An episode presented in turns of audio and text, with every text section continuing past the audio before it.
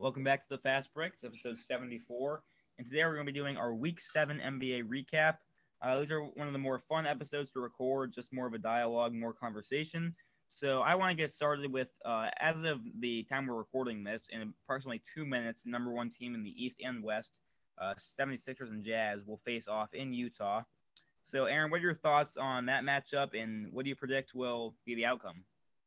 Okay, so I have to give my Jazz this win. I hope they're the favorites. They've won 17 of 18, which is just uh crazy. Uh, it's the best start in Jazz history. Um, their record right now being uh 21 and six, maybe. I'll, I'll double check that real quick. Okay, 22 and five. All right. Um, and they've won seven in a row. I think they won nine in a row, lost one, then went seven in a row. Just unbelievable season. In a normal in a normal season, they would be on pace to win 68 games, which is just just crazy. And and, and to think they were four and four to start. Um, they, they've just gone on this incredible run. And so, I mean, good teams in that too. It's not like they're just had this easy schedule. They've, just, they've just played um, great. And I guess uh, the Sixers are first in the East, but they're 18 and nine. I mean, nine losses. Uh, the Suns have nine losses and are fourth or fifth right now. So, um, I, I I'm gonna give the Jazz this one. I really hope they can pull it out. They just have so many play styles they can go to.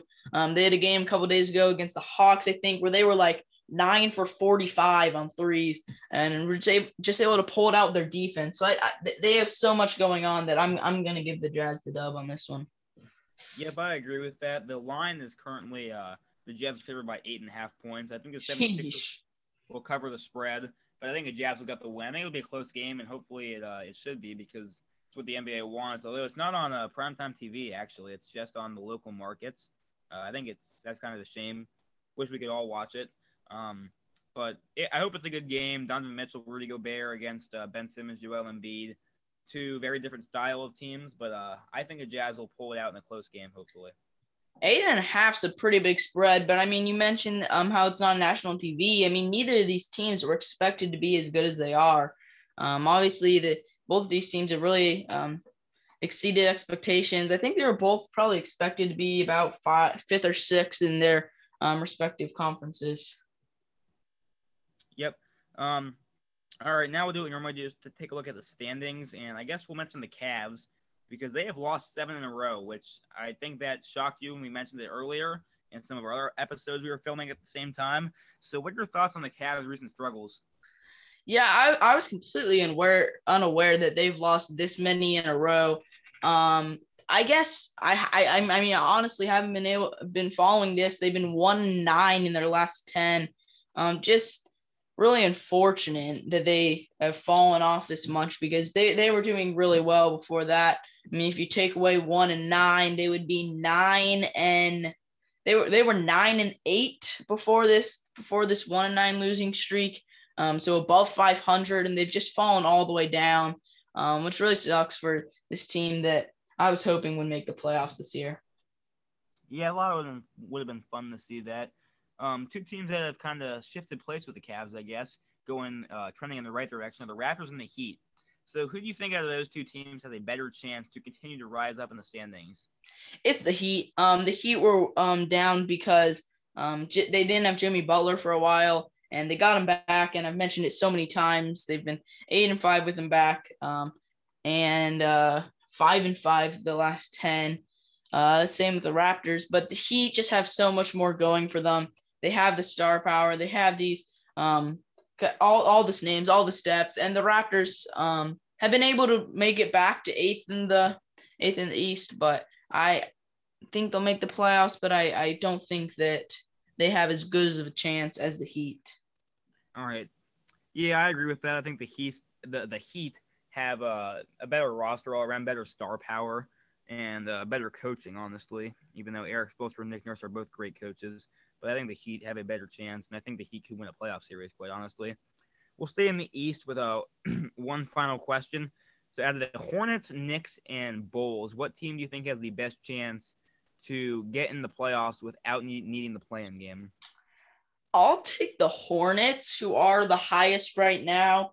Um, and then moving, or I'll, I'll talk about them for a second. And uh, just obviously, they've really exceeded expectations. I keep saying about that about all these teams, that same phrase. I mean, this is just a team that no one expected to do as well as they did. And LaMelo Ball, probably a rookie of the year favorite right now. The other one is probably Tyrese Halliburton. Don't know if we'll cover the Kings in this episode, but they've been a really impressive team as well. They've won a bunch of games recently. And uh, so I, I, I think that uh, LaMelo Ball has just been a great a great player for them uh, and is running away with Rookie of the Year, for being honest. Yep, totally agree with that. I will put the Hornets first and the Bulls second. I don't think the Knicks can, can keep this up. I think Zach LaVine and Coby White have both had a pretty good stretch for the Bulls and could uh, could jump the Knicks eventually, and possibly slide into that top ten. Even though right now they're uh, they're a full game and a half behind the Hornets and the Knicks, which is pretty close because, like you mentioned a few episodes ago, uh, you can win two games in a row and go up four spots, or lose two games in a row and go down four spots. So uh, the East is, is very fluid. Teams moving every day, it seems like. Um, but I do I do agree. I think the Hornets have the best chance, even though I'm not sure any of the three teams could get into that spot without uh, the play-in game. So we'll, we'll move on to the West now. Uh, I guess we will start with the San Antonio Spurs, who are 16 and 11 and are seven and three in their last 10. So, what are your thoughts on San Antonio? Yeah, so as I've been kind of following the league or listening to other podcasts or shows, I kind of write down my notes occasionally. And um, I, I when I wrote down about the Spurs, I, I just re- wrote down irrelevant but quietly very good. And to be honest, they are irrelevant. Like, who would have thought that they're six in the West, um, winning seven of three in their last ten? Um, they're, they're just so quietly getting to this position. They're higher than the Nuggets, and the Nuggets are not quite in any way. I mean, um, Jokic is top three in MVP odds with uh, Embiid and LeBron, and um, they're, they're, they're doing really well. But the Spurs are just quietly um, moving along, and who knows? They probably will make the playoffs this year if they keep this up. Yep, the Spurs just got a positive COVID uh, test within their tier one group today. But uh, we mentioned this a few episodes ago how the Spurs are kind of two different teams. They go young and rebuilding, and they're a very fun, fun brand of basketball to watch. Very uh, quick pace. Derrick White. Uh, they uh, they have Derrick White, Lonnie Walker, uh, Dejounte Murray, and then there's the other style where they play DeMar DeRozan and LaMarcus Aldridge big time minutes. And I think just going young actually makes them better and is uh, better equipped for the future, quite honestly. And I think this team can keep it up. Uh, I think they're better than the Grizzlies, better than the Warriors, definitely better than the Kings, Pelicans, Rockets, Thunder, and Timberwolves. So this team should be top nine, top 10 in the West come playoff time. Yeah, for sure. I mean, they obviously had that really long playoff streak with Popovich. Uh, lost it last year, actually. Um, but who knows? Maybe they will make it back this year. We'll see if the Grizzlies or Mavericks can kind of bump it up, and even the Kings, who've been good recently. But we'll see. We'll see how the West shapes out. Obviously, uh, similar to the East, is really kind of open in the middle. All right. Was there anything you wanted to focus on uh, in today's episode? Yeah, I mean, there's a couple things we can cover. I mean, the first one, not to get too political here, but the whole national uh, anthem drama with the Mavericks. I'm sure we could cover at least what happened if you want to mention that. Yeah, I mean, the debate could be a whole episode or a whole two episodes, quite honestly, because there's two very, very polarized, two different sides of the debate.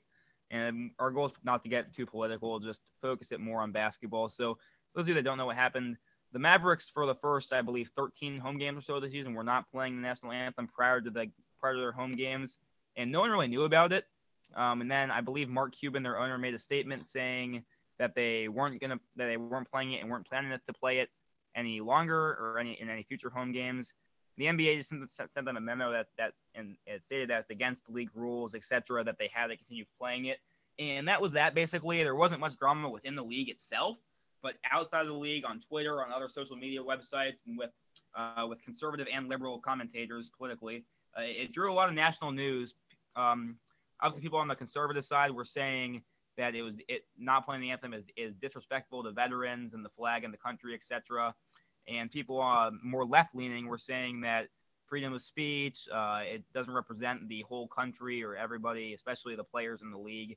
So it's a very polarized debate. Obviously, we've seen it such as LeBron James. He's one of the most uh, most I guess polarizing figures or one of the most important figures you could say uh, when it comes to politics and sports. So not much actually happened within the league, but it drew a lot of controversy outside the NBA. Yeah, so I mean, obviously, the whole thing is that they'd already played it for 15 games and no one even realized. And then I think Tim Cato of the Athletic uh, uh, mentioned, oh, doesn't look like the Mavs are playing the game. And then everyone's like, oh, wait, they aren't playing. And then Mark Cuban says, yeah, we haven't been playing it and we're still not going to play it. And then everyone gets mad. And the NBA, of course, is trying to stay in the middle and not get anybody mad and just says, okay, keep playing it. Um, and so that, that was kind of that. And it's kind of over. Um, it wasn't as if the NBA sided with with one side of the argument. They just said the league rules state that you are supposed to play it before the game in every regular season game. So we want you to keep playing it. It's not that they were saying it's disrespectful to not play it here. They were just basically saying the rules say you have to play it here, so please play it. Yeah, and they're not going to lose any fans by saying, "Oh, I mean, they they weren't going to lose any liberal fans by making them play, but obviously they could have lost a a little bit more of an audience with um, kind of uh, letting them play without it or whatever. Um, mm-hmm. and one more thing I want to cover um, is the most recent news. Um, just tonight, Blake Griffin and Andre Drummond are sitting out, um, and both those players are planning on being traded. I, I assume we'll get um, the news for both of those players within the next week or even the next couple days.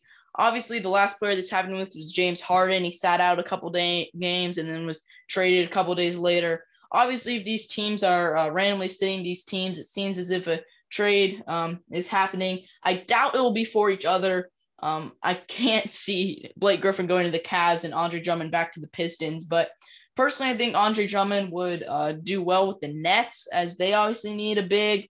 I, I personally think that's where he's going to go. And Blake Griffin, I really have no clue. So I wonder if you have any insight on either of those, as we'll probably be mentioning um, these trades next week.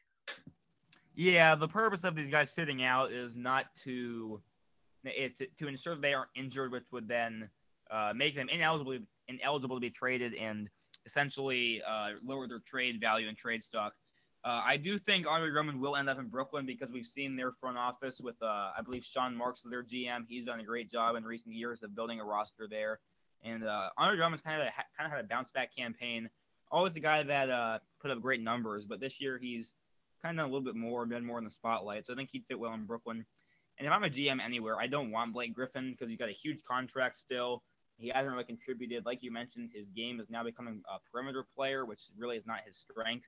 So I think he'll end up somewhere, but I think a team could have to part with the first round. Could have to uh, Detroit could have to give a first round pick with with Blake Griffin.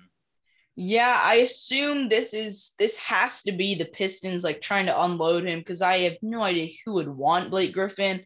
I was thinking uh, Drummond also could potentially be going to the Raptors as they really do not have a big right now. I think Daniel Tice might be on that team, giving some giving them some rotational minutes, but really Chris Boucher's been um, giving them most of that. And he's really a power forward, if we're being honest, only about six nine. So, uh, yeah, I mean, honestly, the Nets are the most likely, but really, I have no clue what they give up. I'm guessing probably be I don't know Landry Shamet and maybe DeAndre Jordan or Jeff Green or something. So we'll see what can happen there. Yep, I agree. Anything else you want to touch on? No, I think that's good.